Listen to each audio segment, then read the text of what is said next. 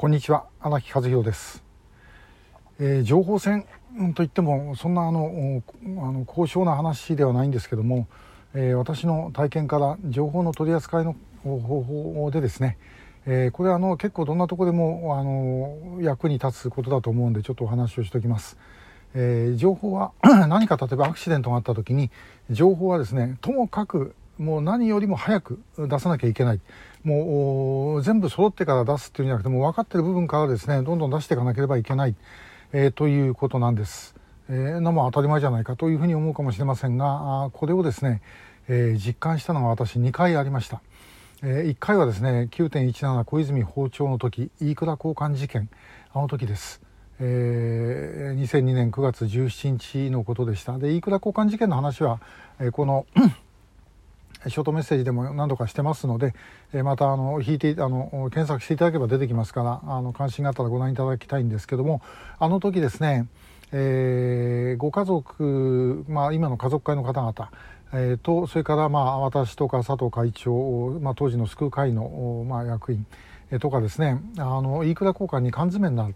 でその状態で流した情報というのがあの死亡生存というあの情報です。えー、5人生存8人死亡という情報をですね、えー、流したで、えー、その時に何の確認も実はしていなかったんですが北朝鮮から言ったことをもう既成事実のようにですね、えー、流した、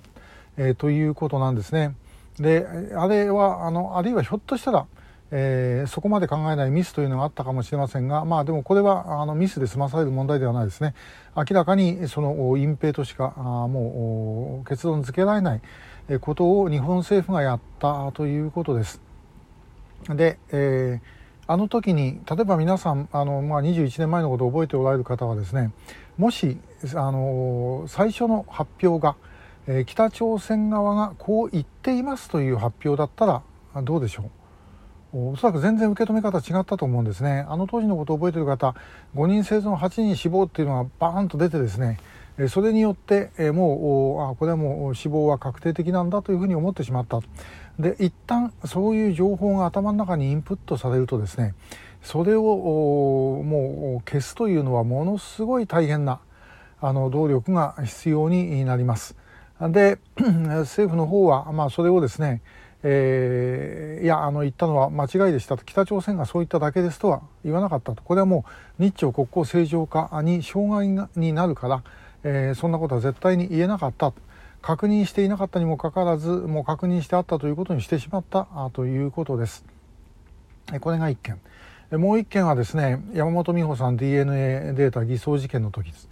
この時もあの飯倉交換と同じようにですねえー、山梨県警の、まあ、保養施設にご家族を、まあ、要は、えー、隔離しといてですねそこで、えー、山形の遺体が山本美穂さんであるということを流しましたでこれ最初に出た時にこの時の衝撃非常に大きかったです。まあ、山梨ってあの山本美穂さんのことでですねものすごい運動が高まっていたところだったんで、えー、そこにですねいきなり失踪直後に、えー、まあ自殺して、えー、遺体が流れ着いていたんだということのニュースが流れたためにもうこれはですねあのみんな頭の中固定されたとあああれは拉致じゃなかったんだというふうに固定をされてしまった。その後それをひっくり返すのは大変な努力で今でもですねそう思っている人はいるでしょうし、えー、政府警察は一切認めていません。でもこれ国家権力がこういうことをやるんだという本当にいい例なんですけども、えこれはまあ国がやったことまあもちろんこれ絶対に許せないことなんですけれどもそういうことはありますがこれ一般のことにもですねあのかなり、え、使えるというか使えるというのは悪い方に使っちゃいけませんけどもえー、応用できることではあります。というのはどういうことかというとなんかトラブルあった時に、えー、中でですねぐちゃぐちゃぐちゃぐちゃ言ってて情報を出すのが遅れたりするとそれによってですねあのもういろんなあの混乱が起きる。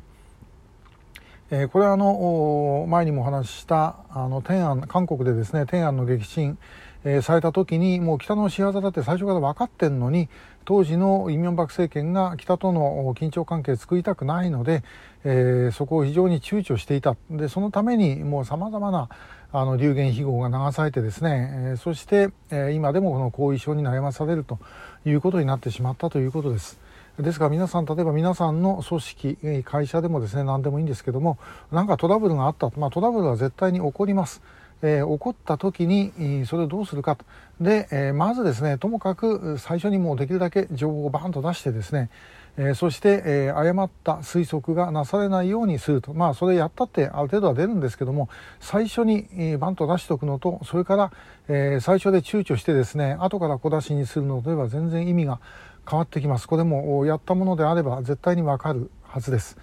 えで その時になると一番大事なのはトップの人のですね責任ある立場の人のもう要はもう決断にかかってます。でトップにある人間、えね、決断しなきゃいけない人間がやらなきゃいけないのはそこです。